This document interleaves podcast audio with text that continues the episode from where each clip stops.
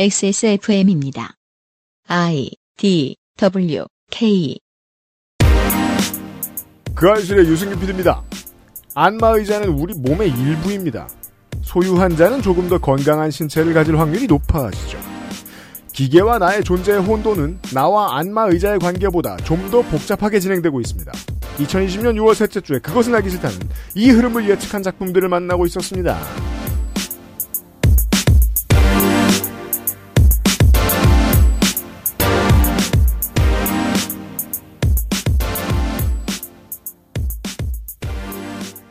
안녕하세요, 청취자 여러분. 좋은 주말입니다. 윤세민 에디터도 그런가요? 네, 안녕하십니까. 좋은 주말이겠죠? 그, 제가 저 가끔 들고 다니, 사무실에 들고 다니던, 그, 전동 드릴처럼 생긴 마사지기 있죠? 네네. 싼 거 샀더니 고장났어요. 아, 그래요? 그 유명한 거 아니었나요? 아니에요. 그 안, 안 유명한. 아, 그래요? 유, 유명한 거에 모양을 딴 안 유명한 거였군요. 그렇죠. 예, 예. 바보 브랜드였는데, 그, 그게 이제 제 몸에서 떠나가니까, 그, 평상시에 경직돼 있던 근육이 계속 경직돼 있는 거예요. 몸 상태가 내려갔어요. 아, 기계 문명이란 대저 이러한. 음. 네, 거기에 값을 받은 다음에 계속해서 물건들을 만들죠. 아마 승모근 임플란트가 나오면 되게 잘 팔릴 거예요. 저는 인체 실험에 참여할 생각이 있어요. 네. 잠시 후에 이번 주에 결론을 들어보시죠.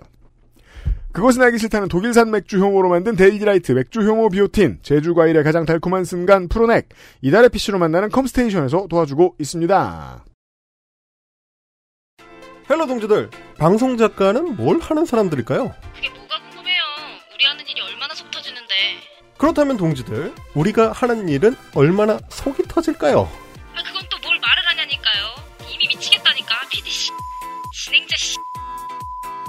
이러한 질문에 답해드리는 술기운의 작가생활.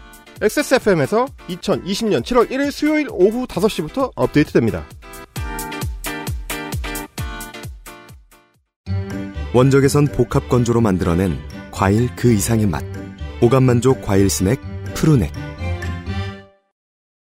자, 어, 제가 확인해 봤더니, 음, 5년 만에 새 방송 개설입니다. XSFM이. 네. 참 보수적이네요, 우리. 예. 그렇죠. 술기운의 작가 생활이 이런 징대입니다. 음, 뭐, 오랫동안 하는 건 아니고요. 그, 이번 올여름에 단 10주 네. 할 방송이고요. 네. 파, 파, 파일럿일 텐데, 네. 웬만해선 파일럿으로 끝날 것 같은. 1차적인 목적은 방송작가 유니온의 가입 회원을 늘리는 거고요. 네. 어, 그 뒤의 목적은 뭐, 그냥 PD인 제 스스로 그냥 생각한 건데, 그냥 방송가가 궁금하신 분들이 들으셔도 좋습니다. 네. 네. 맞습니다. 네. 왜냐면, 아까 저, 밖에서도 제가 저 문학인하고 이런 얘기를 좀 했었는데, 큰 기업의 업무들을 가장 그 본질적인 어려움을 모르는 게 21세기 들어서는 정규직들이에요. 음. 이거 부정하기가 좀 힘들어요. 네. 그 실제 필드에서 만나는 어려움, 살에 다가오는 그런 어려움들을 느끼는 건 보통 같은 일을 함께하는 비정규직들인 경우가 너무 많아요. 방송국에서는 주로 방송 작가예요. 아, 방송 작가들의 이야기를 듣는 게 방송국 이야기를 알아보기 위해서는 가장 생생할 거라고 저는 감히 말씀드립니다. 네. 네. 그런 의미로 쓰일 수 있습니다. 한때 방송 작가, 한때가 아니죠. 되게 오래 방송 작가였던 헬마우스가 진행하는 방송 작가 유니온이 제공하고 XSFM이 시작하는 술기운의 작가 생활 7월 1일부터 업데이트 되는데 조금 빠를 수도 느릴 수도 있습니다. 무려 진행을 헬마우스가 합니다. 그렇습니다. 네. 바깥에서 저랑 윤세민이 꾸벅꾸벅 졸고 있습니다. 이 양반들이 녹음할 때. 술기운이면 뭐 술 먹고 하는 그런 건 아니죠. 그게 이제 1회 저 저걸 하면은 스포를 좀 하면은 어 출연하셨던 그 그 전 부지부장 이윤정 작가가 얘기해 주신 건데 밤 11시 12시쯤에 너무 힘든데 어 선배 작가가 가- 와가지고 지금 술 한잔 해보라고 잘 된다고 그 다음부터 이제 이분은 이제 이윤정 작가는 저 시사교양 프로 많이 하시던 TV 그 작가 출신이신데 지금도 시사교양 프로 하시죠 라디오에서 어, 밤샘 작업할 때 많은데 술 먹고 다시 와서 또 작업한다는 거예요. 저는 살다가 오피스 잡을 힘들어서 술 먹고 다시 와서 해본 건 딱 한 번밖에 없거든요. 어 이거 절대로 하지 말자. 두 번은 하지 말자. 이런 생각이 들었는데 그걸 밥 먹듯이 하는 방송 작가들의 이야기입니다. 네. 기대해 주세요. 그러니까 힘들다로 끝나지 않아요. 이런 힘든 사례가 있다. 네. 이렇게 힘들게 하는 방송국을 방송작가 유니온이 어떻게 좋게 만들었다. 요게 보통 영웅담, 네. 노조 영웅담, 노조 영웅 전설 그런 얘기입니다 주로. 노조영 전설 괜찮네요. 근데 되게 라이나르트 폰 그니까 방송 작가 너, 네. 너무 이상해 보여. 양 작가 권위적일 것 같아.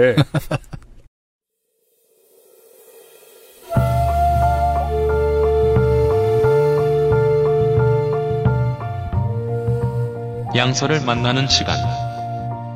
학회 문학관.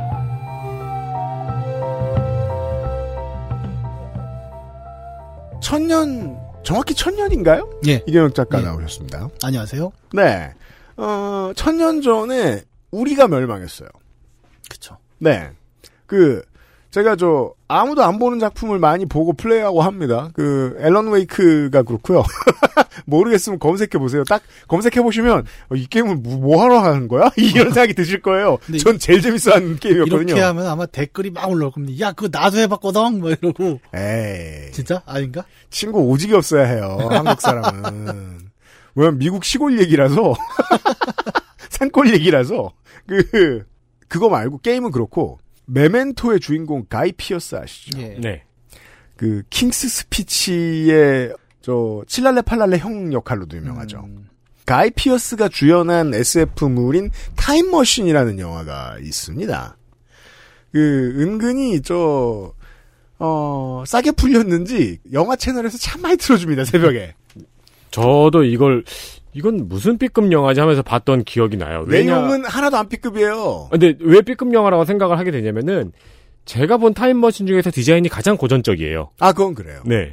타임머신을 타고 미래로 갔더니 인류가 망해 있고 음. 어, 어떤 위협을 피해서 다 절벽 끝에 매달려 살죠. 새 인류가. 그리고 되게 막 고전적인 인생들을 살고 있어요. 배를 띄우고 왔다 갔다 하면서.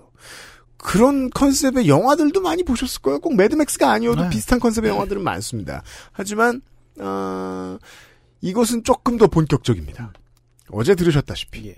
어, 기계 새가 날아다니고, 기계 접시를 길게 뻗친 기린이 왔다 갔다 하고, 기계 공룡이 왔다 갔다 하고, 그 기계를 타고 다니고, 기계를 사냥을 해서 carbon fiber를 흡수하고, 흡수하는 게 아니라, 저, get, 줍하고, 네. 그런데, 이런 훌륭한 기계 문명, 어, 무인 자동화 공장을 완성시킨 우리 인류는 왜 죽었나? 음. 왜 죄다 망했나?가 오늘의 이야기의 시작입니다. 네.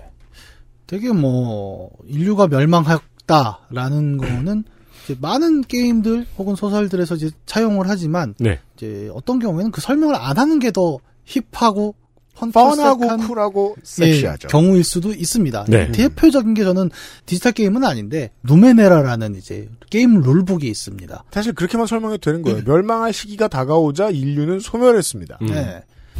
저는 그 누메네라를 되게 재밌게 본 게 세계관만 있잖아요. 그런 책들은. 음. 근데 세계관에 보면 이 지구 혹은 행성은 대략 한 아홉 번 이상의 멸망을 거친 행성이다라고 설명을 해요. 음. 그러면서 이제 설명하는 것 중에 그 중에 한 문명은 은하계 전체를 지배했었다. 그 중에 한 문명은 반중력 물질을 다룰 수 있었다. 오. 그 중에 한 문명은 뭐 나노 물질을 다룰 수 있었다. 그 중에 한 문명은 지금 띄워놓은 위성 스물 몇 개를 어, 지금까지도 작동하게 만들어 놓고 사라졌다. 이런 설정들이 있거든요. 네. 호라이즌 제로돈도 비슷하죠. 그 중에 한 문명은 엄청 좋은 기계를 만들어 놓고 왕이 되는 데 쓰고 있었다.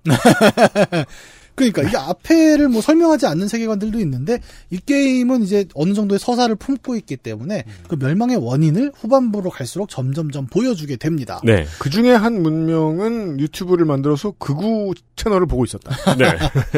근데 그, 야, 만약에 그게 남아서 계속 재생이 되는 거면 정말 재앙인데? 그쵸? 그렇죠. 아, 그러니까 아니 지금 아델 저 뮤직비디오들 조회수가 얼마나 기하급수적으로 늘어나는데요. 후에 역사학자들이 참 걱정스러워요. 아, 어떻게 해석할 것인지. 그렇죠. 그죠. 오늘 아마 그 역사 얘기도 후반부에 나올 겁니다. 그럼요. 같이 한번 보면서 들어보시면 될 것 같습니다. 네. 자, 우리가 지난 시간에 천년의 어떤 문명 멸망이라는 이야기를 했지 않습니까? 음. 근데 그러면 이제 여기서 나올 수 있는 첫 번째 질문은 뭐냐? 왜 그 기술 문명 멸망했지라는 아까 방금 얘기한 그 질문에 대한 답변이 필요하겠죠. 뭐, 그 답변을 드리는 건 약간의 스포지만 뭐 아주 센 스포는 아니에요. 그러니까 그래요? 예, 선택해서 들으실 수 있는 부분입니다. 스포입니다. 네. 에일로이, 주인공 에일로이는 과거 문명 유적을 탐색하면서 나오는 이제 기록들을 계속 정리를 했죠. 그렇죠. 그 포커스가 계속 오디오 로그도 읽어주고, 네. 텍스트 로그도 보여주고, 요 내용들을 정리해 보면 이제 대충 확인할 수 있는 내용들. 천년 전의 문명은 기계 문명이었고, 굉장히 고도로 발달했고, 막판에 인공지능이라는 이름으로 기계가 인간 이상의 생각과 행동을 할 수 있는 단계에 도달을 했어요. 그리고 인간은 전투 종족이죠. 이 인공지능 기술을 어디다 쓰냐? 에, 전쟁했습니다. 네. 여기서 나오는 이제 테드 파로라는 우리 시대 근처의 기술 CEO가 어, 등장을 해요. 음. 얘가 만든 회사 이름은 Faro Automated Solutions라는 회사를 만듭니다. 회사의 기치는 그래요. 야 전쟁이 씨 언제까지 인간을 죽일 거냐. 이제 최대한 살상을 막기 위해서 그 평화를 유지할 수 있는 인공지능 병기를 만들자. 그렇죠. 그리고 얘들은 말 그대로 machine learning을 통해서 스스로 학습을 하고 연료는 어떻게 보강을 하느냐 주변의 유기물들을 빨아들여요. 그러니까 뭐 나무든 세균이든 뭐 이끼도 빨아먹고 뭐 동물도 네. 유기물이니까 다 빨아들여서 연료로 바꿉니다. blue blood보다 훨씬 차원이 올라간 거예요. 예. 상, 상상해보면 Detroit Become Human은 근미래의 이야기고 이 blue blood라는 걸 계속 마시는데 보면 대충 예상할 수 있어요. 그때도 화석연료가 남아있을 것이고 예. 냉각수 약간 네. 뭐 만약에 브레이크를 밟는데 패드가 그렇진 않겠지만 뭔가 오일류 약간 예. 뭐 그런 것을 집어넣은 어떤 연료겠죠. 네. 첨가물이 들어간. 근데 얘네들은 그 수준이 아니에요. 예. 흙을 파먹어도 예. 더 돌아가요. 예. 유기물을 그냥 가져가서 재료를 직접 만들어내는 거잖아요. 기계 자체가. 네. 이게 아까 얘기한 그 가마솥. 그러니까 소위 말하는 인간이나 통제자가 없어도 스스로 뭔가를 만들어내서 계속 돌릴 수 있는 공장이 그 기계 하나 안에 들어가 있다고 생각을 해야 되는 거죠. 그래서 그 사슴 같은 기계들은 머신들은 어 마치 염소처럼 음. 그 절벽에서 암염을 핥아먹고도 네. 버틸 수 있는 거예요. 예, 그 필요한 뭔가를 흡수하는 과정인 거죠. 그런 것들이. 네. 그래서 파로라는 이 회사 그리고 CEO가 만든 어떤 자동 병기는 어, 대흥행을 일으킵니다. 천년 전에. 그러면서 전장에서 더 이상 사람을 쓸 필요가 없어졌다. 그러면서 어, 인간으로 구성된 군대들이 전부 자동 병기로 대체되기 시작을 했어요. 뭐 여러모로 여론도 좋겠죠. 더 이상 사람끼리 죽일 일이 없다. 음. 라고 생각을 하면서 이제 전 세계에 퍼져 나갔는데 문제는 뭐 모든 디지털이 그렇습니다만 알 수 없는 에러가 떴다는 점입니다. 음. 이 에러가 떴는데 문제는 네트워크로 다 연결돼 있죠. 그렇죠. 하나만 에러 코드가 뜬 게 아니라 이 네트워크 전체에 내 오류 코드가 퍼지면서 모든 그 기계 병기들이 통제 불능 상태에 들어갑니다. 음. 근데 사태는 심각해져요. 인공지능 병기들은 아까 얘기한 자동 생산 공장 가마솥에서 계속 쏟아져 나오죠. 그렇죠. 그 자동 공장도 통제가 안 되는 거예요. 음. 그러면서 얘는 문제가 뭐냐면 기계 야수가 아니에요. 음. 기계 병기란 말입니다. 네. 뭔가를 죽여야 되는 기계들이 계속 쏟아져 나오는데 그 연료는 유기물이라 그랬죠. 음. 온 주변에 동식물을 빨아들이기 시작을 한 거죠. 음. 인간도 유기물입니다, 참고로. 음. 그리고 에러 코드가 났기 때문에 그런 거 구분을 못 해요. 잡아 잡수면 돼요. 예. 그러면서 전 지구의 유기물을 다 빨아들이기 시작을 합니다. 음. 그리고 그 과정에서 산소도 쓰나 봐요. 지구 전체의 산소 포화도도 떨어집니다. 아. 그러면서 사실상 지구 위에 살 수 있는 생물이 살 수 있는 환경이 아닌 걸로 점점 바뀌기 시작을 한 거예요. 네. 어, 기계들이 이렇게 폭주를 하는 방법을 캐치를 하죠. 과학자들은 야 이거 큰일 났다. 과학자들이 예측은 항상 정확히 합니다. 음. 우리도 지금 그러잖아요. 이대로 가면 환경이 뭐 몇 년 안에 끝날 것이다. 네. 그렇죠. 예, 이 시기에도 비슷한 예측을 해서 계산을 해보니 저 기계들이 지구 위의 모든 유기물들 다 빨아먹고 지구를 생물이 할 수 없는 환경으로 만들기까지 남은 시간이 16개월이라는 결과가 나옵니다. 병기를 만든 테드 파로는 당황하죠. 내가 이게 무슨 사고를 친 것인가. 그러면서 친구이자 한때 파로사의 연구 개발로 굉장히 높은 그 지위를 가지고 있었던 어, 한 명의 기술자를 부릅니다. 그 기술자의 이름이 바로 엘리자베트 소백입니다. 어제 시간에 들으셨던 이름입니다. 주인공인 에일로이와 동일하게 생긴 얼굴을 가진 어떤 사람의 모양이 나타났다. 예, 천년 전의 사람이죠. 웬놈들이 계속 찾고 다니던. 예, 그렇죠. 어, 소백은 이제 그 병기로 만드는 인공지능을 반대했어요. 그래서 파로랑 친했지만 싸웠죠. 음. 그리고 회사를 퇴사한 다음에 뭘 만드냐면, 어, 환경을 자동으로 정화할 수 있는 인공지능 로봇을 만듭니다. 그러니까 환경에서 어, 오염 물질을 빨아들이고 다시 깨끗한 어떤 뭔가를 정화할 수 있는 건데, 약간 환경 친화적인 로봇이잖아요? 그러다 보니까 모양을 그 들판의 야수들처럼 만들어놔요. 네. 예, 뭐 말도 있고 소도 있고 이렇습니다. 음. 아, 여기서 이제 우리가 호라진 대로던 그 천년 뒤의 시대에 왜 야수들이 고디자인으로 나왔는지가 조금 밝혀지는 거죠.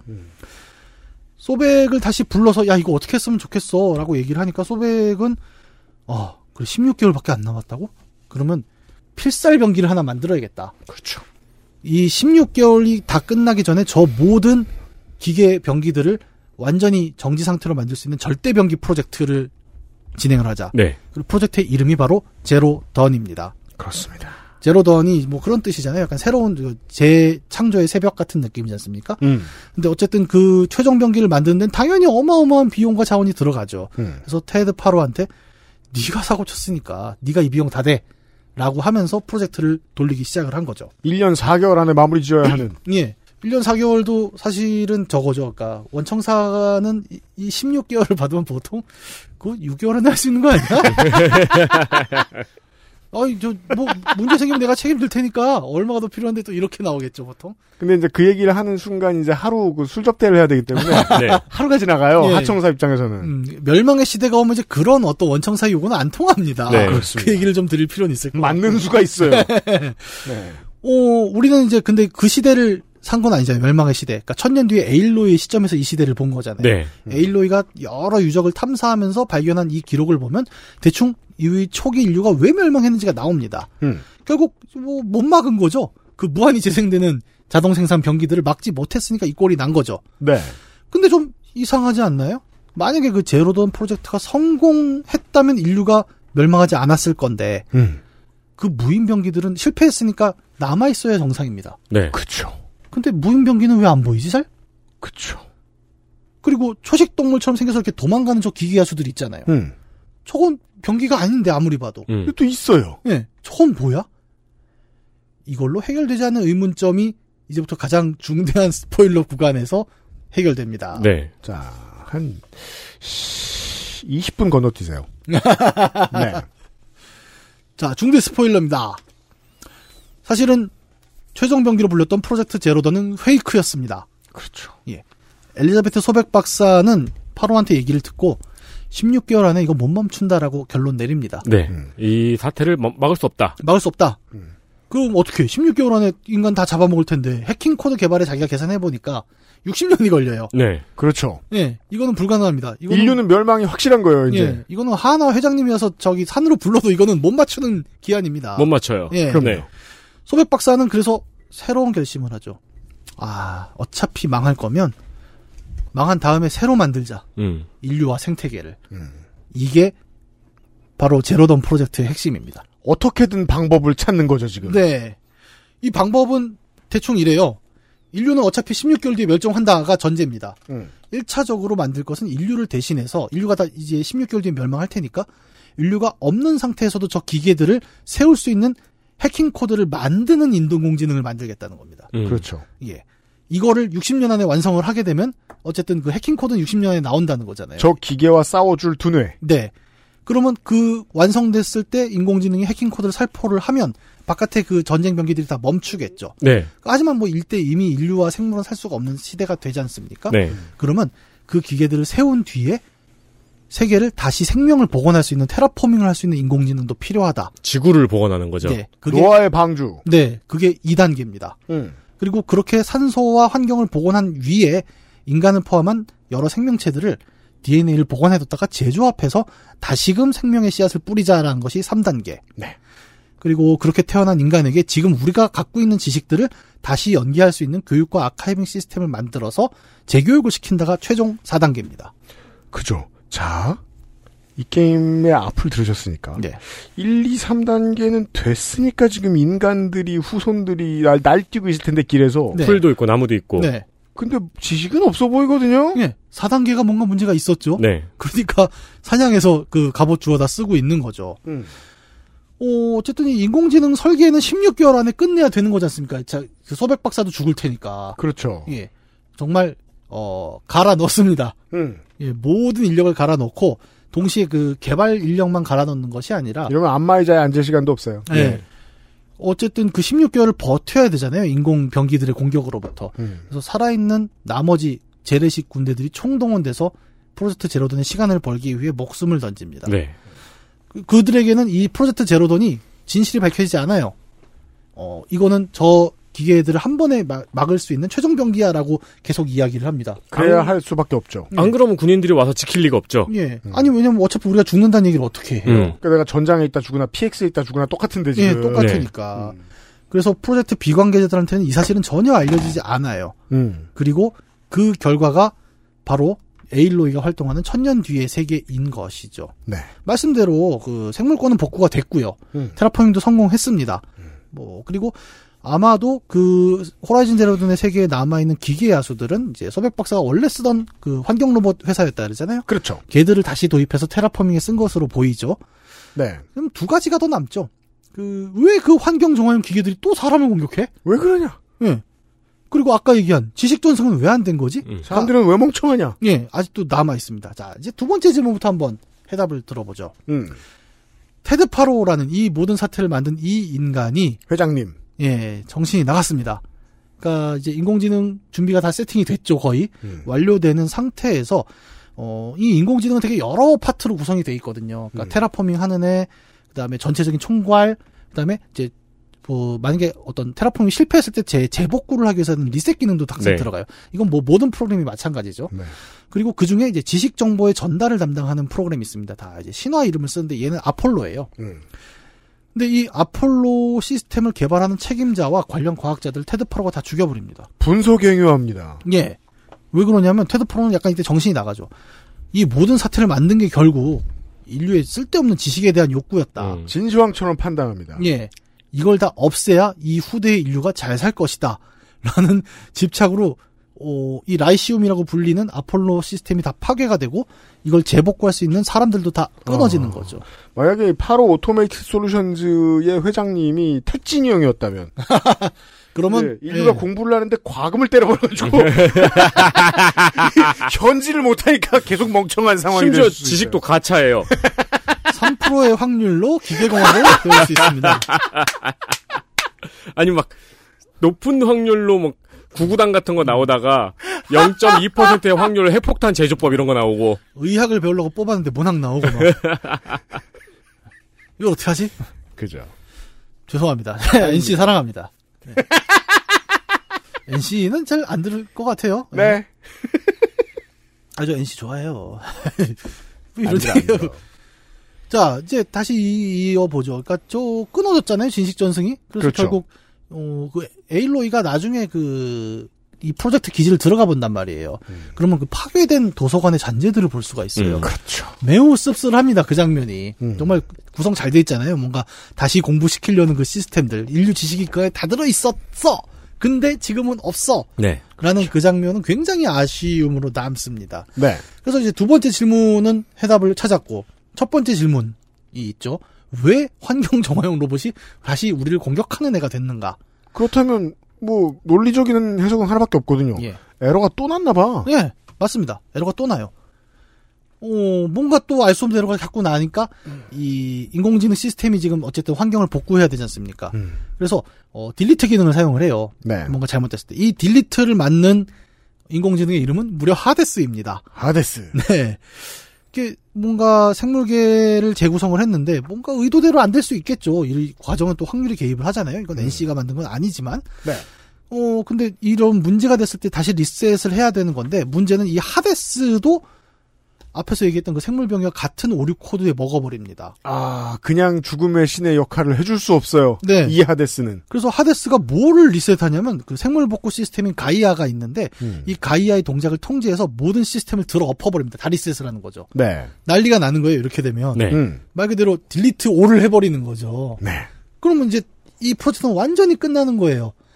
절체절명의 상황인데 이 가이아라는 인공지능이 총괄을 하지 않습니까? 음. 자기까지도 삭제하려는 저 하데스의 폭주를 보면서 놀라운 생각을 해냅니다. 생각을 해낸다는 표현이 재밌죠. 그렇죠. 하데스에 의해서 자기가 곧 정지될 것 같아요. 음. 그러면 하데스를 내가 막을 수 없을 것 같다. 기계는 또 판단 엄청 빠르죠. 음. 이때 뭘 만드냐면 스스로 자기 시스템을 다 셧다운을 합니다. 네. 대신에 이 셧다운을 언젠가 복구할 수 있는 마스터 키를 하나 잽싸게 만들고 그 키에 꽂을 수 있는 열쇠, 열쇠 구멍에 꽂을 수 있는 열쇠로 자기를 만들었던 엘리자베트 소백 박사의 유전자를 하나 꺼내서 밖에다가 복제 아이를 던져버립니다. 음. 그렇습니다. 그리고 이 유전자를 갖고 누군가가 돌아왔을 때 이 시스템을 다시 복구할 수 있는 권한을 주는 거죠. 계속 비밀번호 틀린 아땡폰처럼 굴다가 예. 비밀번호가 맞는 즉 뭐 홍채가 그 사람이야. 예. 뭐 혈액 검사를 받더니 그 사람이야. 예. 이럴 경우에는 다시 다 복구시켜주는. 예. 그 키를 던져놓은 건 하데스는 이제 나중에 알게 되니까 네. 하데스가 사람들을 시켜서 그걸 찾아다니는 게 이제 초반에 그 소백 박사의 유전자를 찾는 악당들이었던 거고. 음. 그렇죠. 예. 그래서 에, 에일로이가 아 날 죽이러 왔구나 의 질문이 여기서 답이 나옵니다. 네. 네. 그 재밌어요. 이 가이아는 인공지능이지만 그 처음에 인공지능 이제 machine learning이잖아요. 네. 기초만 설계하고 나머지는 이제 계속 교감하면서 스스로 배우지 않습니까? 근데 이 과정에서 게임이 보여주는 건 소백 박사가 얘를 키워요. 가이아를. 음, 음. 그 과정에서 사람과 정말 닮아가는 모습들을 보여줍니다. 네. 어느 순간부터 얘는 기계 같은 대답을 안 하기 시작을 하고 최종적으로 하데스가 자기 자신까지도 리스트하려고 덤볐을 때그 절체절명의 순간에 마지막 로그를 남겨놓고 그 로그를 천년 뒤에 에일로가 가서 보게 되잖아요. 그때 음. 뭐라고 얘기를 하냐면 나는 이 마지막 확률에 모든 걸 걸겠습니다. 라는 얘기를 해요. 왜냐하면 이 오지게 긴 세월 동안 AI가 혼자 발전하고 있었거든요. 가만 예. 앉아가지고. 이게 확률에 모든 걸 건다는 거는 어, 사람 행동이죠. 어떻게 보면. 네. 그쵸. 예, 그리고 NC 게임을 돌리는 아, 이 얘기를 안 해요. 지, 지구의 운명이 가차에. 예. 그래서 에일로이가 오늘 느낌이 좋습니다. 에일로이! 그 도박은 어쨌든 성공을 하는 것으로 보이죠. 네. 그래서 인공지능이 던진 마지막 마스터키에 대한 도박이 에일로이였고 네. 에일로이 그 존재 자체가 결국 이 모든 복원의 키였던 거죠. 음. 그렇죠. 이렇게 좀 이제 설명을 했는데 이 이야기는 정말 너무 많은 해석이 가능합니다. 지금 들어보시면 벌써 막 다 떠오르실 거예요. 이게 무슨 네. 얘기인지. 스포일러 구간 전에는 사실 꼴랑 얘기할 수 있는 게 뭐 4차 산업혁명, 음. 인공지능 이 얘기밖에 못했지만 이 얘기를 다 들으면 여러분 뭐가 떠오르십니까? 가장 먼저 에일로의 존재가 아 이런 의미였구나가 달리 보일 겁니다. 이건 종교적 알레고리예요. 자 보세요. 엘리자베트 소백이라는 존재가 있습니다. 음. 그리고 소백이 만든 어, 말 그대로 형이상학적인 인공지능이죠. 그렇죠. 가이아라는 인공지능이 있어요. 음. 그리고 소백의 DNA를 가이아가 복제해서 떨군 에일로이가 있습니다. 음. 삼위일체죠. 음. 음. 성부, 성자, 성령의 이야기입니다. 네. 독생자죠. 그렇죠. 예. 독생자죠. 네. 그리고 독생자이지만 같죠. 그리고 어, 아까 가이아도 엘리자베트 소백의 영향을 받으면서 컸기 때문에 사실 어, 삼위일체의 이야기입니다. 음. 그리고 실제로 소백은 세계를 재창조했고 재창조한 세계에 자신의 독생자를 내려보냈죠. 네. 성령에 의해서. 음.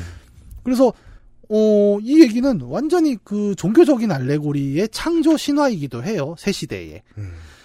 어, 가이아는 위기 상황에서 소백과 동일한 100%의 유전자를 만들어서 세상에 던져내면서 그, 왜 성령에 의해서 잉태되는 성자의 이야기를 그대로 구현을 합니다.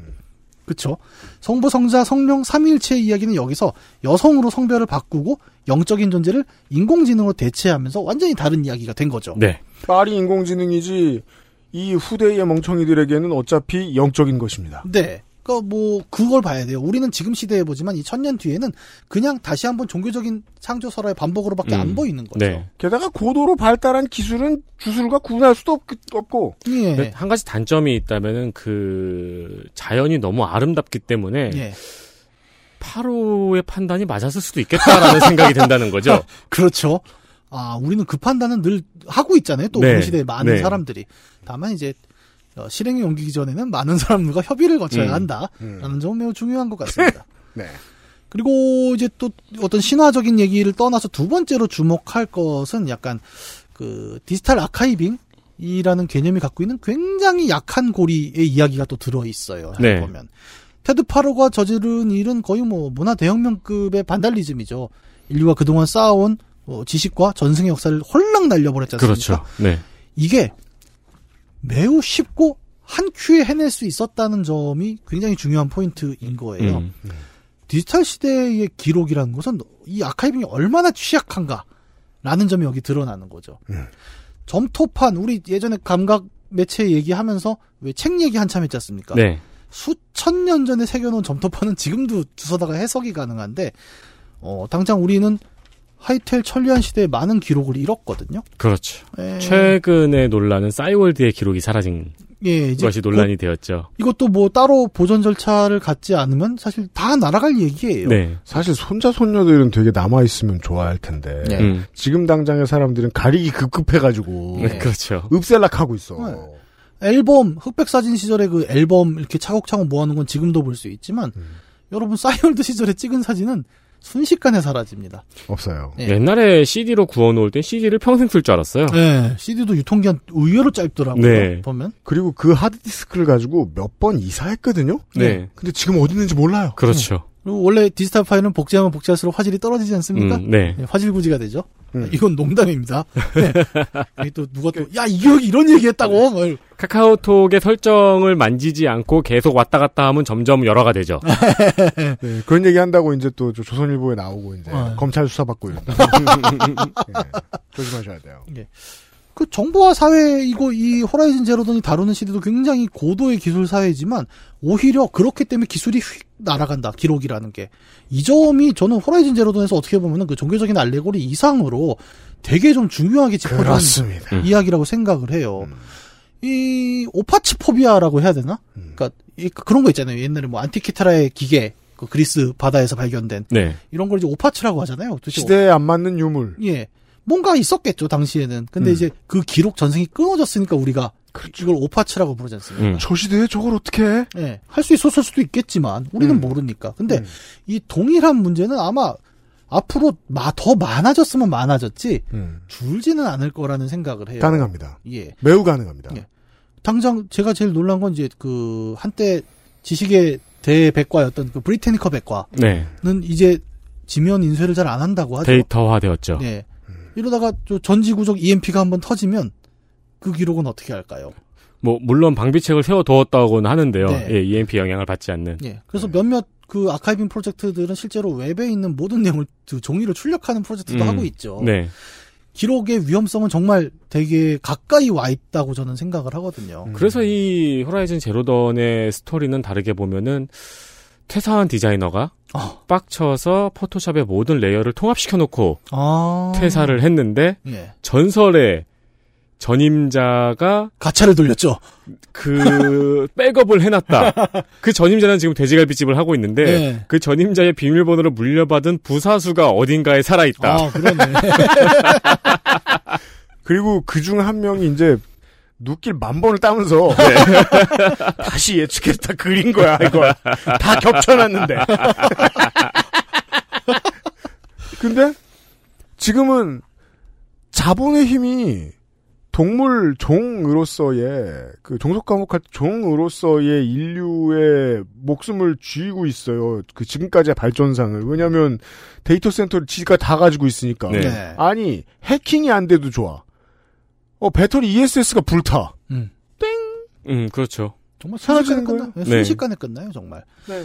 그래서 이 게임을 둘러싼 문제 의식들은 그 기술 문명 전반이 그 진행하고 있는 그 방향이 있지 않습니까? 음. 그 방향을 좀 더 긴 시간, 천년이라는 긴 시간을 통해서 성찰하면 어떤 답이 나올까에 대한 이제 단초들을 제공을 하죠. 네. 완전 자동화된 인공지능은 우리가 영원히 통제할 수 있는 것이었는가? 이런 질문이 이제 그 고- 가마솥 그리고 기계 야수들을 통해서 음. 제시가 됐고요. 우리의 통제를 벗어난 인공지능은 인간의 유한한 삶 이상으로 지속될 수 있을까라는 질문도 가능합니다. 그리고 그 먼 미래에 인간의 전승이 끊어진다면 오늘날의 우리 그리고 그 후손인 그들은 무엇일까? 무엇일까?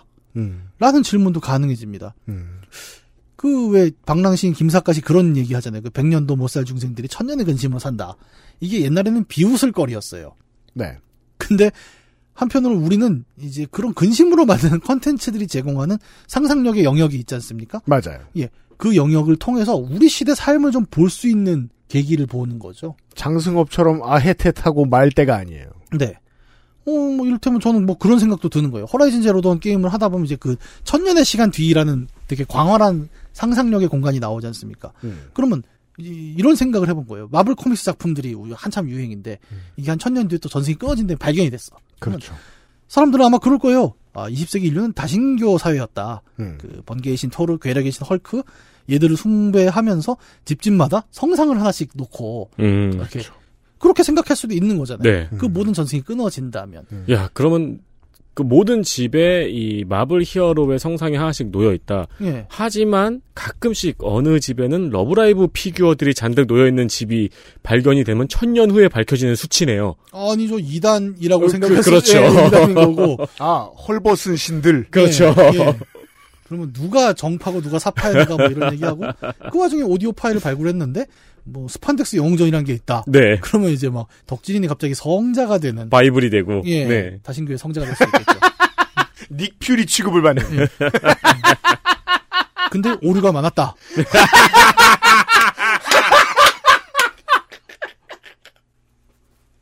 미안합니다. 그 준비 잘해야 돼요. 싸우게 되겠네요. 많은 사람들이. 이게 네. 이런 얘기를 하면 나도 언젠가 나한테 화살이 돌아온다고. 그럼요. 그래서 약간 좀 이 천년 뒤의 이야기라는 것은 뭐 되게 오버다라고 생각할 수도 있지만 한편은 또 오버가 아닙니다. 네. 예. 어, 우리 목요일부터 얘기했던 그 post human이라는 개념. 이 이제 어떤 철학자나 기술자의 전문 영역이기도 하지만 한편으로는 이제 몇몇 기술들이 실용화 단계에 왔잖아요. 그렇죠. 이제는 우리 삶에도 좀 다가오는 질문들이 되고 있다는 겁니다. 음. 그리고 그 질문은 기술적인 범주에 그치는 것이 아니라 에, 인간 human이라는 개념이 차지하는 범주 의 변화라는 관점으로 생각해 보면 우리 지난 시간 Detroit Become Human처럼 역사적인 이슈이기도 했어요. 고대 그리스의 시민은 굉장히 좁은 범주였지 않습니까? 음. 그 범주가 넓어지는 과정 속에 우리는 인종, 계급, 성별, 장애, 기타 여러 장벽마다 수많은 고민과 설득, 싸움과 화해를 거듭하면서 여기까지 왔습니다. 여기까지 왔어요. 예, 여기까지만 온 것이기도 하고 이렇게나 멀리 왔어요. 예. 둘 다죠, 정말. 음. Detroit: Become Human은 이제 그런 논의에 아주 가까운 지점을 조금 더 먼 기술로 얘기를 한 게임이고, 반드시 만나게 될 새로운 숙제. 네. Horizon Zero Dawn은 같은 논의를 좀 더 먼 시간대에서 가까운 기술로 얘기하는 게임이었죠. 후세가 만, 반드시 만나게 될 숙제. 네. 하지만 이제 두 게임 모두 갖고 있는 공통점이라면 이제 큰 범주, 인류 혹은 human이라는 개념의 변화와 그 미래를 다루고 있다는 점일 것이에요. 어, 그래서 이제 마무리를 할 시간이죠, 벌써. 음. 예, 마지막으로 이제 게임 하나를 좀 더 이야기하고 싶습니다. 아, 이건 뭐 큰 히트를 친 게임은 아닌데, 시드마이어의 문명 시리즈는 우리가 이 방송에서도 몇 번 얘기했죠. 그 문명의 spin-off작 중에는 문명 Beyond Earth라는 작품이 있습니다. 네. 본편 문명을 보면 이제 승리 조건이 여러 가지가 있는데, 뭐 문화 승리도 있고, 과학 승리도 있고, 종교 승리, 군사 승리 여러 가지가 있죠. 과학 승리를 하게 되면 보통 엔딩이 뭐냐면 지구를 떠나거라예요. 음. 그래서 제일 발달된 기술로 딴데 가요. 예, 와- 다른 문명으로 그냥 음. 외계 행성으로 가서 정착을 하는 거죠. 그 우주로의 탈출 이후를 다루는 게 Beyond Earth예요. 지구에서 태어나서 적응한 인류에게 이제 새로 도착한 외계 행성은 당연히 혹독한 환경일 겁니다. 뭐이 지구 같은 행성이 똑같다곤 해도 우리가 맨날 나사가 발표는 하지만 하지만 요런 점에서 좀 다르다. 네. 근데 이게 이 시나리오 팀들이 예. 그냥 자기들 헛소리 하던 거 모아가지고 낸 것 같은 스피노프 작품이죠. 예. 아, 이게 미래는 이런 거 좋을 텐데. 예. 예. 그래서 이제 새 행성에 도착한 인류에게 비욘더스는 이제 좀 새로운 질문들을 던져요. 앞으로 이 새로 도착한 행성에서 인류가 어떻게 정착할 것인가 라는 질문을 던지는데 어, 게임을 실제 해보면 그렇습니다. 굉장히 상황이 안 좋아요. 그러니까 인류가 숨 쉴 수 없는 환경일 때도 있고 음. 행성에 이미 토착 생물들이 있어요. 또 그럼요. 당연히 적대적이고 말도 안 통하는 경우도 네. 있고 되게 여러 가지 그 상황에 부딪히겠죠.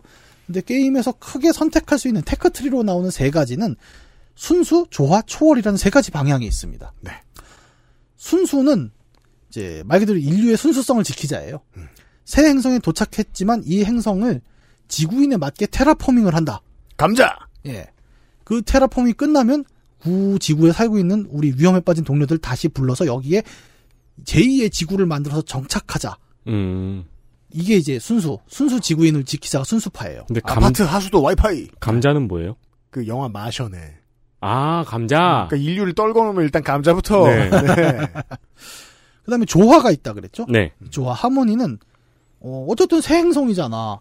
근데 인류가, 지구에 맞게 자란 인류가 여기에 딱 맞을 수는 없어. 외노자인데 우리는. 예. 그러면 새 행성에 맞게 우리의 유전자나 기능을 바꾸고 음. 이 행성의 토착 생명체와도 어떤 생물학적 교류 음. 혹은 뭐 인종적 교류, 음. 문화적 교류를 하면서 행성에 융합해야 한다라는 또 입장이 있습니다. 이 생태계에 녹아들자. 네. 음. 그리고 마지막 초월 슈프리머시는 인간의 신체를 아예 가능한 한도 내에서 전부 기계로 대체하자. 서로게이트. 예. 왜냐? 음. 이 행성만이 문제일 것 같냐? 음. 우리는 이 우주 어디에서도 살아남아야 한다. 따라서 우주 전반으로 퍼지기 위해서는 아예 우리의 신체를 무한한 생명을 가진 기계로 대체하자. 마치 그 은하철도 999의 그 얘기 같죠. 네. 네. 이렇게 세 가지 입장이 나와요 게임에. 그리고 그 중에 하나 선택하게 되는 거죠. 음. 그리고 어 문명이랑 똑같습니다. 아까 우주선은 도착했는데 그 우주선에서 내린 여섯 개의 또 세력이 각자 음. 서로 다른 입장을 취한단 말이에요. 음. 그러면서 서로 갈등이 나온 게 뭐냐면 이제 새 행성의 대기는 굉장히 치명적인 가스로 또 차 있는 부분도 있습니다. 그럼 순수파는 어떻게 하느냐? 이 대기를 다 갈아엎어서 지구의 질소 산소 환경으로 만들자. 음. 조합파는 어떻게 하느냐? 음. 아니 그러면 여기 토착 생명체는 다 죽잖아. 뭔 소리야? 음. 우리가 맞춰야지. 그렇죠. 그리고 이 둘은 서로 입장이 다르다면 어, 영원히 타협할 수 없는 갈등 관계잖아요. 그렇게 네. 되면. 음. 그리고 이 와중에 이제 초원론자들은 야 공기 같은 거 중요하잖아. 우리가 다 기계가 됐고 산소호흡을 안 하면 돼. 뭐 이런 입장이기도 음. 하고요. 음. 그러면 서로 맞지가 않습니다. 또 대판 싸우는 거예요. 그래서 우당탕탕. 음.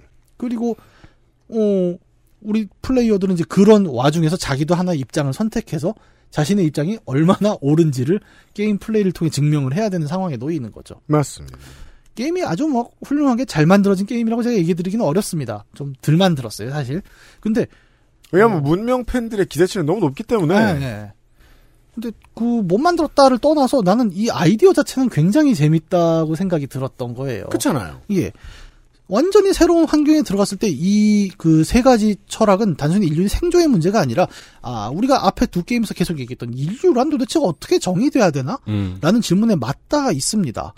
그리고 이게 정말 인류가 어 아예 그 태양계 밖으로 나가는 먼 미래의 이야기일까요? 어 아니면 그보다 좀 더 가까운 Horizon Zero Dawn의 이야기일 수도 있습니다. 아니면 그보다 더 가까운 Detroit: Become Human의 이야기일 수도 있잖아요. 그럼요. 예. 그리고 아주 가깝게는 지금 당장 오늘 우리의 가족 구성이 이성애자 중심이냐 아니면 뭐 성소수자를 다 포함하는 것이냐. 반려동물이 인간의 가족이라는 개념, 뭐 법과 제도와 사회 속에서 가족이라는 개념으로 들어올 수 있느냐 없느냐가 이슈가 되는 이야기는 먼 미래에 기계나 호르몬으로 인간의 신체 능력을 바꿔서 예를 들어 뭐 요즘은 그런 얘기 하잖아요. 약 약물 복용하는 스포츠 선수의 문제.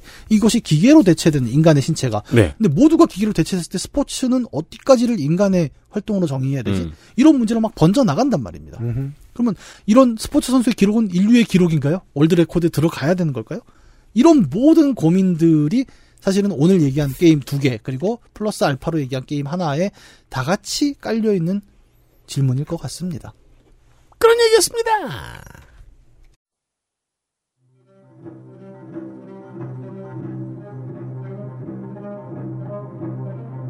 이제 디트로이트 비컴 휴먼의 이야기로 돌아와서 음, 저는 이제 그 소시적에 그렇게까지 막 열광적으로 읽은 건 아니지만 나름 아이작 아시모프의 작품들을 읽는 걸 뭐 싫어하지 않았습니다. 네, 뭔가 그럴듯해 보여서 그때도 물론 의심은 있었어요. 아이 뭐야 이게 그랬는데 나이 들면 들수록 점점 그럴듯하게 들리는 거예요. 이 아이작 아시모프의 논, 논지는. 아, 아이작 아시모프가 흔히 이제 던지는 많은 상황들 가운데 이런 상황이 있습니다. 이, 그 AI를 가진 기계들을 그, 다 쓴 걸 어디다가 저, 잘 쌓아놓으면 꼭 가만 안 있고 모여서 떠들고 있습니다. 도란도란. 커뮤니티를 이뤄요. 네. 인간은 최초의 커뮤니티를 이뤘을 거예요. 그 다음에 커뮤니티가 좀 발전되면 그 당시 수준으로 고도로 발전된 커뮤니티를 가지고 어떤 종교를 만들려고 했겠죠. 음. 그게 이제 RA9인데요. 예. 저도 그, 저 작가님의 이, 저, 저 전제에 동의하는 게, 가성을에 동의하는 게, RA9은 플레이어 너다. 라고 전제하고 하는 게, 다른 건 몰라도, 게임할 땐 제일 재밌습니다. 아, 그렇죠. 예. 인류가 꼭 나는 아니지. 음. 하지만 내가 인류예요. 예. 그 플레이할 때 RA9이 나라고 생각하면. 그 다음부터는 더 무겁게 플레이를 하는 그랬던 것 같아요.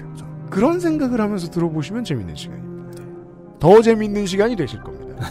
만약에 한 번 클리어하고 접으셨다면 다시 한 번 해보실 만합니다. 음. 네. 그렇고요. 어, 그 아무래도 Detroit: Become Human보다는 Horizon Zero Dawn이 시간을 훨씬 많이 아, 그렇죠. 훨씬 많이 잡아먹어요. 네.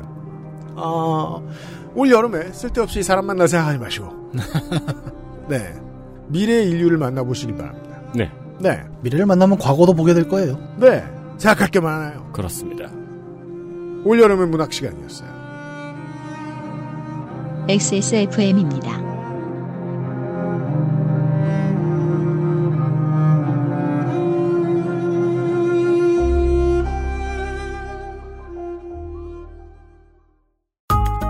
지금 유리한 가격대의 부품, 지금 가장 핫한 하이엔드 장비, 아니면 고장 리포트가 적은 부품으로 이루어진 사무용 PC까지 당신이 찾는 데스크탑을 상담 없이 구입할 수 있는 기회, XS몰에서 컴스테이션 이달의 PC를 찾아주세요. 주식회사 컴스테이션.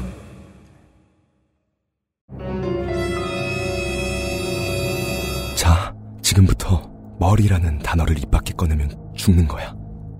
데일리라이트 맥주 효모? 어, 야! 아, 그건 머리에 좀... 말할 수 없는 고민? 직접 확인해보세요. 데일리 라이트 맥주 효모. 튀기지 않았다. 굽지 않았다. 볶지 않았다. 얼리지 않았다. 원적외선 복합 건조로 만들어낸 과일 그 이상의 맛. 오감만족 과일 스낵 푸르넥. 아스트랄 뉴스 기록실 뉴스 아카이브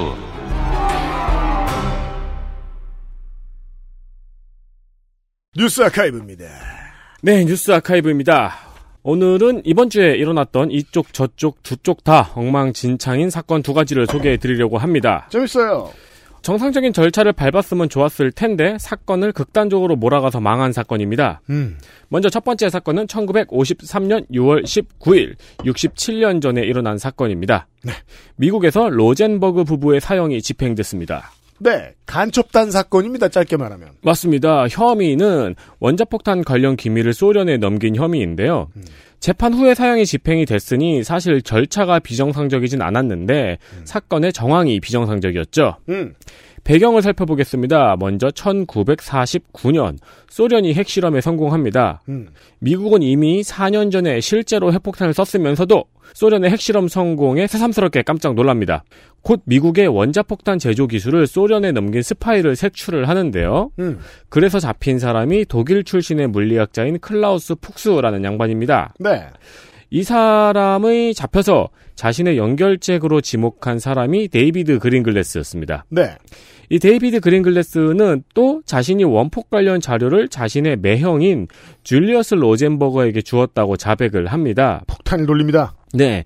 이 증언에 따라서 1950년 6월 16일에 줄리어스 로젠버그는 자신의 자택에서 체포가 됐고요. 음. 3주 후에 그의 아내인 에셀 로젠버그 역시 체포됩니다. 네. 이 부부는 자신의 간첩 혐의를 완강하게 부인합니다. 음. 어, 처남인 그린글래스의 증언을 제외하고는 이들이 간첩이라는 증거가 전혀 없었어요. 음. 증거라고 할 만한 게 미약하게 있었다면 이들 부부가 공산당에 가입했다는 것 정도가 증거였습니다. 우리에게도 익숙한 한국에서 많이 반복되는 이야기이고 한국 사람들이 그 미국의 현대 인물들 중에서 이놈이 무슨 생각을 하고 이랬겠구만 하고 가장 이해하기 쉬운 인물이 당시에 FBI의 에드가 후버였습니다. 네. 네, 에드가 후버 국장은 이 사건을 세기의 범죄라면서 북을 치고요. 날아다니던 막 기계새를 떨어뜨리던 사람입니다. 이 사람이. 네, 그리고 조지프 매카시는 입에 거품을 물고 장구를 칩니다. 그렇죠. 그렇게 에드가 후버와 매카시가 북을 치고 장구를 침에 따라서 미국 가로 세로 연대죠. 그렇죠. 미국의 여론은 좌우 반으로 갈리게 됩니다. 음. 아인슈타인, 피카소, 프리다 칼로, 사르트르 그리고 교황까지 나서서 로젠버그 부부의 무죄 혹은 사면을 주장합니다. 이렇게 여론이 좌우로 갈려서 극심하게 대립을 하고 있었던 거죠. 네. 결과는 아까 말씀드렸듯이 사형. 그죠. 이게 마치 무슨 저 어, 레츠런 파크 같기도 해요. 음? 네? 사람들이 모여들었어요. 네. 가까이 가면 어딘가 편을 반드시 먹어야 될 것 같은 거야. 어, 그쵸. 간첩 조작 사건 혹은 간첩 사건이라는 건 보통 사람들이 그렇게 끌어들이죠. 그런 음. 흥행 능력이 있어요. 네. 지나가다 본 사람도 프리다 칼로여도 좋고 누구여도 좋아요. 아무나 가서 꼭 편은 먹게 돼요. 그렇죠. 네. 찐합니다.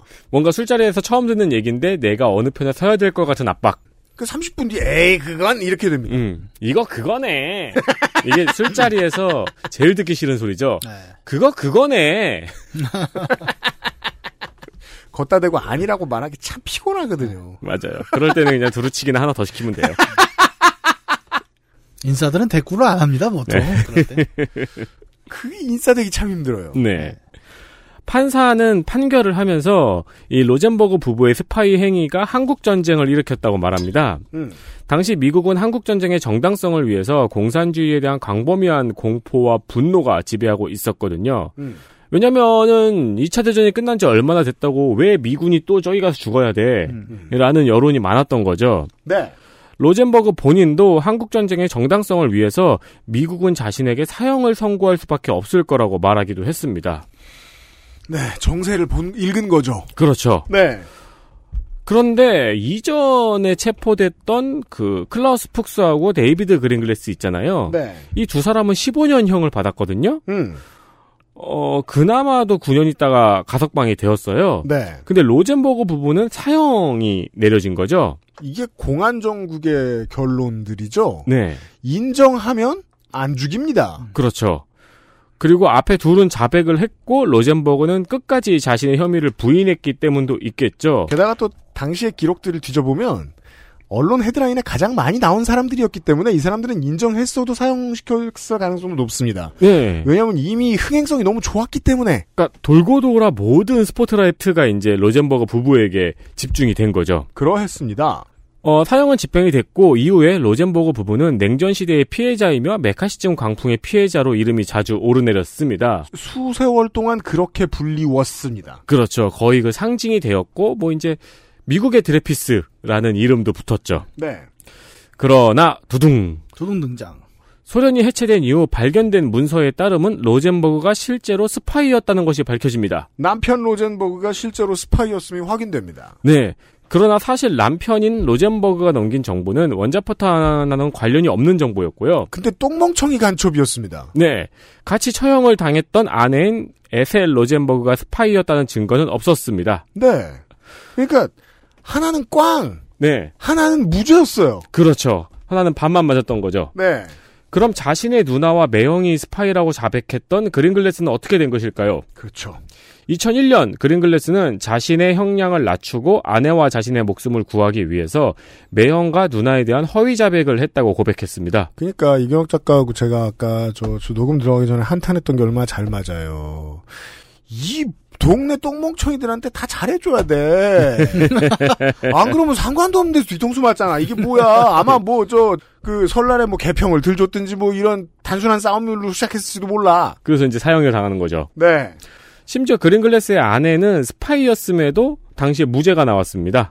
그니까요. 예, 여론 재판이란 여론 재판이에요. 그러니까 사실 스파이는 맞다. 근데 미약한 스파이니까 5년형을 때리자라는 말이 나올 수 있는 사회적 분위기가 아니었던 거죠. 죽여버리든가 아니면 무죄든가. 개그 콘서트에서 제가 정말 좋아하는 뭐요? 코너 민상 토론. 아, 그래요? 전 몰라요. 을 보면 음. 항상 그 개그맨 박영진 씨가 유민상 씨한테 계속 물어보잖아요. 음. 그, 아, 이거는 뭐 4대강 문제 어떻게 생각하십니까? 막 이런 걸 물어봐요. 공중파에서. 음. 유민상 대답 못하죠. 음. 지상파 개그 프로에서. 네. 아니 그게 문재인 이러면 문재인 문재인 잘못했다 막 이런 식으로 몰아간단 말이에요. 나는 그 프로가 한 5년 전에 끝났는데도 네. 그 유민상 씨의 개그 포인트는 그거지 않습니까? 이 편 대답도 못했고 저 편 대답도 못했고 그 어물쩡한 표정. 네, 네. 정말 이 편가르기 문제를 제대로 짚은 코너였다고 생각을 하거든요. 어떻게 보면 우리 시대를 제대로 짚은 그렇죠. 마지막 네. 개그 코너가 아니었나 생각해요. 저도 참신하게 봤던 기억이 나네요. 네. 혹은 그, 황현희 씨 개그콘을 하니까 예. 황현희 씨 신인 시절에 예. 지금하고는 뭐 이미지가 완전히 다를 때 유행했던 그 수사관 저 유행어 있잖아요. 아, 조, 예. 조사하면 다 나와. 음. 그것도 되게 좋은 지점을 잘 집었죠. 예. 예. 수사 권력은 어떻게 움직이는가를 예. 가지고 개그를 만들었었어요. 이게 이제 정치와 언론이 서로 그 시너지 내는 방식에 대한 아주 이상적인 사례죠. 오해가 이렇게 쌓여가지고 휘발성이 이렇게 붙으면은 누가 죽어야 끝나요. 네. 그래서 핵심 자리에 있는 사람들은 이제 아는 거예요. 진실은 저 넘어 있고 그냥 네가 죽어야 돼. 음. 아는 거예요 어느 순간부터. 네. 그걸 밀어붙이던 사람들이 그래 쟤를 죽일까 하고 프로젝트를 만들었던 어떻든 그것도 상관없는 수- 수준까지 와요.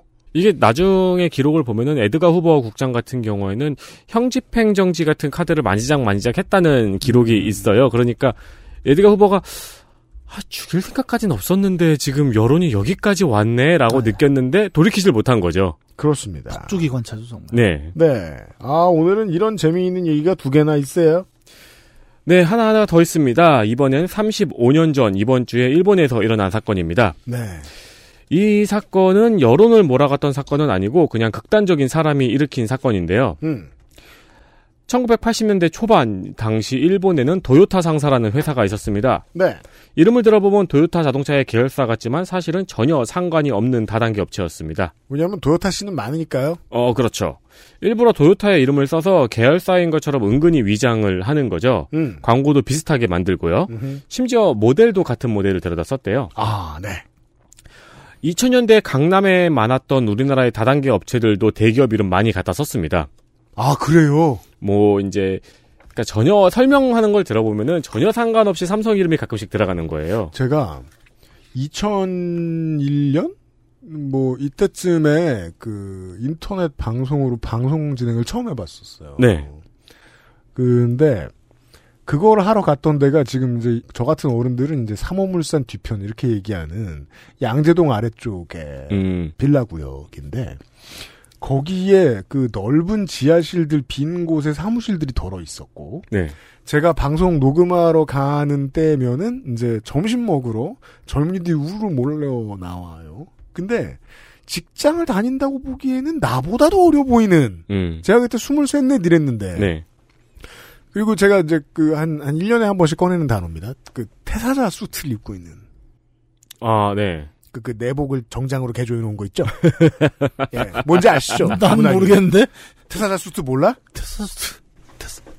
그럼 뭐 이- 영플레이모빌하고 놀아. 오, 오나라가 입는 몰라서 건가? 그- 아니 그 왜 엄청 스, 슬림핏인 정장. 엄청 딱 붙는 정장이 유행했던 시절이 있었죠. 그왜 주드로 전성기 때 입던 것보다 더 들러붙는. 아, 나 알아. 내가 약간 이제 꼰대 같은 얘기를 하면은 회사에서 이제 해봐요. 면접을 보잖아요. 원래 꼰대가 아 하고 시작하는 거야. 네, 왜냐면 이제 면접을 예. 보러 온 젊은 애들이 오잖아요. 그러면은 내 눈에 딱 튀는 정장이 있어.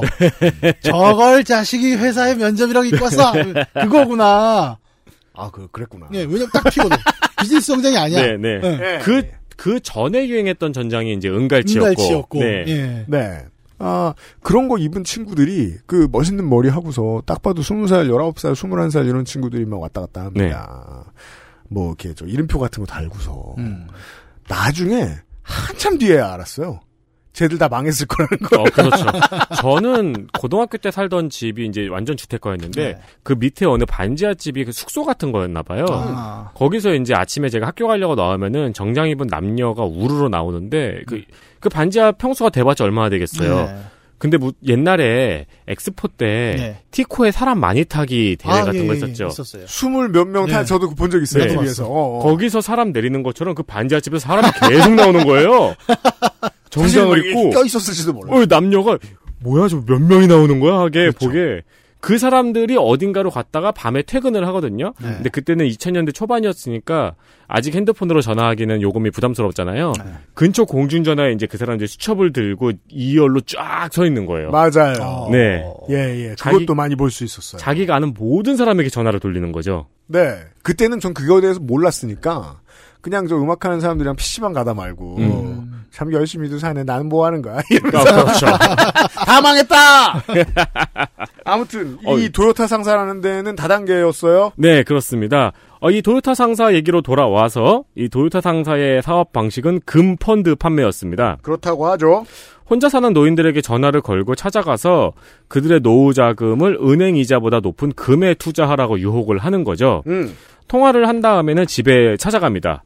그리고 집에 눌러 앉아서 청소하고 집안일도 하면서 자식으로 생각하시라며 계속 유혹을 하는 거죠. 그렇죠. 우리나라에도 비슷한 다단계 사업 방식이 있었죠. 음. 그렇게 해서 노인이 돈을 주면은 금을 주는 게 아니고 순금 패밀리 증권이라는 종이 쪼가리를 줍니다. 음. 그리고 푼돈인 이자만 지급을 해주면서 해지는 절대 안 해주는 방식의 사기였던 거죠. 그 당시에 맞는 방식의 사기, 사기로 실제로 어, 일본에만 있던 것이 아닌 것으로 알고 있습니다. 네. 왜냐하면 일본 말고도 거의 모든 동아시아의 국가들이 초고속 성장을 하고 있었기 때문에 이자를 요만큼 예를 들어 이자를 1.5% 주고 나머지 9%의 이자를 지가 먹으면 되는 정도로 그렇죠. 금리가 좋았거든요. 네. 이 방식을 통해서 가로챘던 돈이 당시에 2천억 엔이었습니다. 네. 그러니까 2조가 넘죠. 80년대 초반. 네. 이 사기 행각이 1985년도에 밝혀집니다. 음, 뉴스가 크게 나오고 경찰은 회장인 나가노 카즈오를 참고인으로 부릅니다. 그렇죠. 참고인 조사를 마친 다음 날 나가노 카즈오의 집 앞에는 그를 취재하기 위한 기자들이 장사진을 치고 있었습니다. 그렇습니다. 그런데 기자들의 틈을 비집고 두 명의 남자가 등장합니다. 음, 등장해서 한다는 말이 기자들한테 나가노를 죽여달라는 부탁을 받고 죽이러 왔다고 합니다. 기자들은 가만히 있습니다. 네, 응? 싶죠. 음. 그리고 창문을 요란하게 뜯고 들어갑니다. 창문에 반범창이 설치돼 있었거든요. 네. 그거를 요란하게 뜯고 깨고 들어가요. 음, 당시 기자들은 집 앞에서 이 모든 과정을 찍고 있었는데요. 이두 명의 남자가 창문을 넘어서 들어가자마자 곧 안에서 비명 소리가 들리고 살려달라는 소리가 들립니다. 네. 그리고 이 두 남자는 나가노의 시신을 창문까지 끌고 온 다음에 다시 창문을 통해서 밖으로 나와서 경찰에 신고하라고 말합니다. 그렇죠. 그런 다음에는 황궁을 향해서 무릎을 꿇었다고 하더라고요. 제가 그 옛날에 이 사건에 대해서 듣고서 일본을 모르잖아요, 제가. 네. 이건 왜 해? 이런 생각이 들었던 기억이 나요. 어, 그렇죠. 음. 기자들이 진을 치고 있는 와중에 두 명의 남자가 뚜벅뚜벅 걸어 들어가서 살인을 하고 다시 뚜벅뚜벅 유유히 나왔던 사건입니다. 그렇습니다. 이 당시의 생중계 영상을 아직도 볼 수 있습니다. 음흠. 당연히 일본은 큰 충격을 받았죠. 네. 이 사건은 사람이 많을수록 도와주는 사람이 없다는 방관자 효과의 예시로 활용되곤 합니다. 아직도 일본의 네티즌들 사이에서 회자가 되면서 잘한 거다 못한 거다의 논란이 소소하게 일어나기도 합니다. 그게 이제 그, 저, 투 채널의 Let's Run Park 중에 하나예요, 오래된. 네. 네. 이 얘기를 꺼내면 찬반이 갈려. 그렇죠. 왜? 나쁜 놈이니까 죽였으니까 잘한 거다. 아, 하지만 그렇게 죽여선 되느냐? 이게 이제, 저, 요, 요런 거 있어요. 아니, 저도 댓글은 봅니다. 네. 가끔 가다 확인하려고.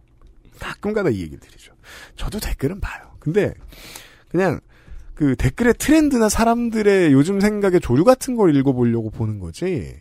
어디 한심한 것도 뭐 있나 그런 거 찾으려고 하진 않아요. 이젠 절대로 그렇진 않아요. 그 악취미는 벗어난 것 같아요. 완전히. 네. 근데 어.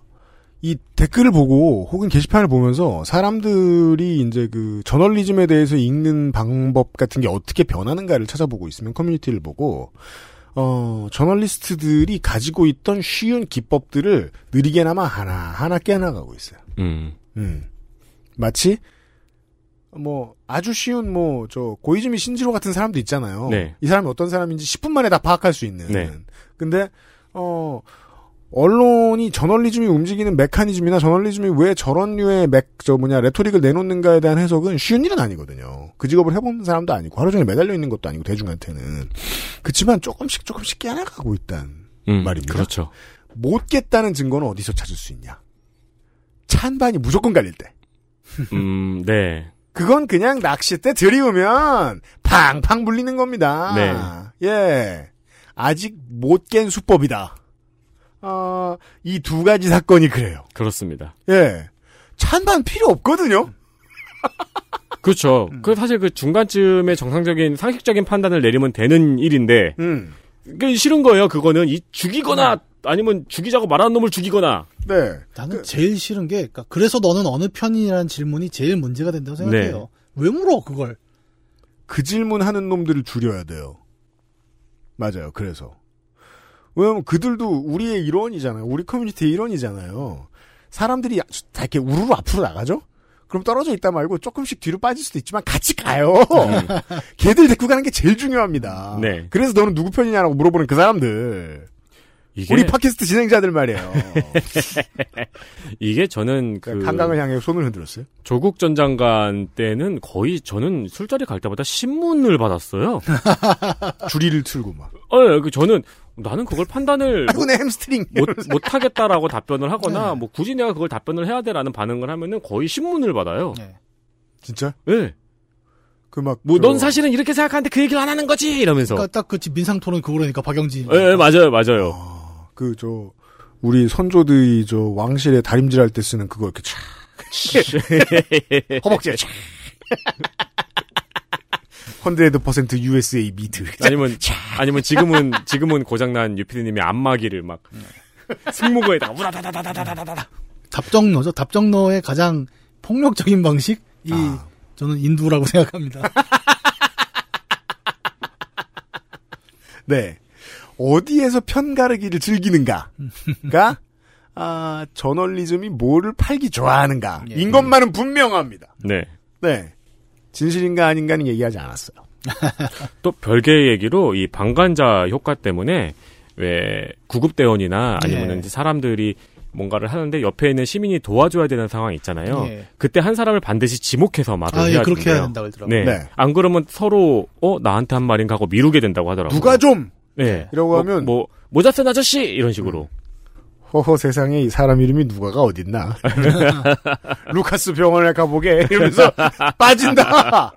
아, 좋은 상식이네요. 네, 네. 네. 그게 그게 있어요. 그러니까 지목을 당하지 않으면 음, 그러니까 내가 나서는 게 도움이 될까라는 두려움도 있거든요. 그것도 사람들은. 그래요. 예. 맞아요. 맞아요. 내가 아무것도 모르는데 뭐 도움이 될까 뭐 이런 고민을 뚫어주는 거죠. 당신 와서 도와주세요. 이게 한국 사람들이 이제 저널리즘을 통해서 순기능인데 접한 경험이 있으니까 예. 아다 들러붙어서 밀면 전동차나 자동차는 밀린다. 예, 예. 이건 알아서 이제 갈 거예요. 예. 네. 그거 말고 안 해본 걸 한다. 예. 그럼 그랬을 땐또 어, 또 우- 우물쭈물 예. 할수 있습니다. 네. 아, 차라리 그거나 잘하자. 네. 술자리에서 물어보면 답하지 않거나 빨리 2차로 자리를 옮기는 것도 좋은 방법입니다. 그렇죠. 네. 이런 말씀 드리면서 뉴스 아카이브였어요. XSFM입니다. 오랜만에 엄마 보고 왔더니 마음이 짠하더라고. 허리도 많이 굽어지고 주름살은 어찌 그리 많이 들었대. 그래도 전에는 머리숱 좀 많았었는데 지금은 그마저도 휑한 느끼는 거야.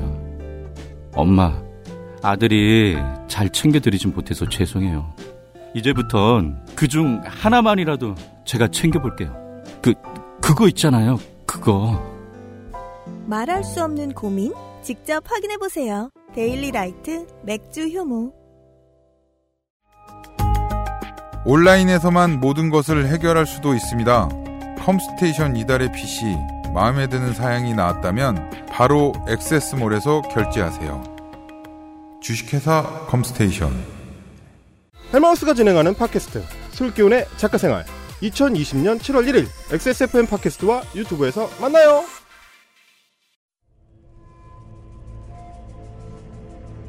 여기까지 어, 이번 주에 그것은 알기 싫다였습니다. 오랜만에 방송이 어, 3일이 다 길었어요. 네. 아 진짜? 참네. 논문으로 바빠? 아니 이 원고를 보시면은 제가 이제 원고를 보면서 방송을 들어보니까 그 논문만 쓰다가 딴 거 쓰니까 신난 게 원고에 보여요. 아니 난 말하는 게 재밌네 오늘. TMT는 말을 하고 살아야 된다. 왜 한 작품 오래 연재한 작가한테 딴 거 그리라면 엄청 신나하잖아요. 네, 약간 그런 느낌이네. 네. 진짜. 아니 또 다루는 게임이 요새 논문이 그 왕이 되는 자 리니지 이런 거니까 약간 이런 얘기 하고 싶죠, 솔직히. 네. TMNT는 피자를, TMT는 말을. 아, 이번 주에 그것은 알기 싫다 들어줘서 매우 감사드립니다. 아, 이번 주와 다음 주는 저희들이 지금 올 초부터 약간 그 휴가 시즌을 살짝 비틀고 있죠. 음. 만약에 이제 휴가를 뭐 당일치기라도 하시려고 하시면 아, 요즘이 좋겠다라는 생각 진짜 많이 합니다. 네. 제가 늘 비슷한 말씀 많이 드렸습니다만 휴식에 어울리는 방송들을 이번 주와 다음 주에 준비하고 있습니다. 다음 주 이 시간에 또 긴 이야기 해주실 분 다시 만나서 이야기를 하도록 하겠습니다. 아 다음 주도 휴식에 어울리는 방송인가요? 그렇죠. 보통 휴식에 어울리는 거면 성가병이든가. 근데 일관성을 위해서 청취자분들은 휴식하고 전 휴식 못하면 좀 그렇잖아요. 네. 성갑이 나오면 그래요. 편집이 배로 정성이 드니까. 저도 좀 편하게 할 수 있는 걸로 하겠습니다. 문학인 또 계절 가기 전에 뵙겠습니다. 아, 박사 돼서 봐요. 아닌데? 아니 석사 돼서 봐요. 깜짝이야. 아니, 저희 오랜만에 박사된 사람이 아니 오랜만이라고 말하면 안 되지. 처음으로. 네, 박사된 박사된 분을 축하하는 마음이 남아 있어서. 아 사실 이경혁의 선조들은 다 박사였는데 그 사실을 잊고 있는 거지. 분석 행위가 돼가지고 알파 논문이 필요하다. 다음 주에 뵙겠습니다. 안녕히 계십시오. 안녕히 계십시오. XSFM입니다. I D W K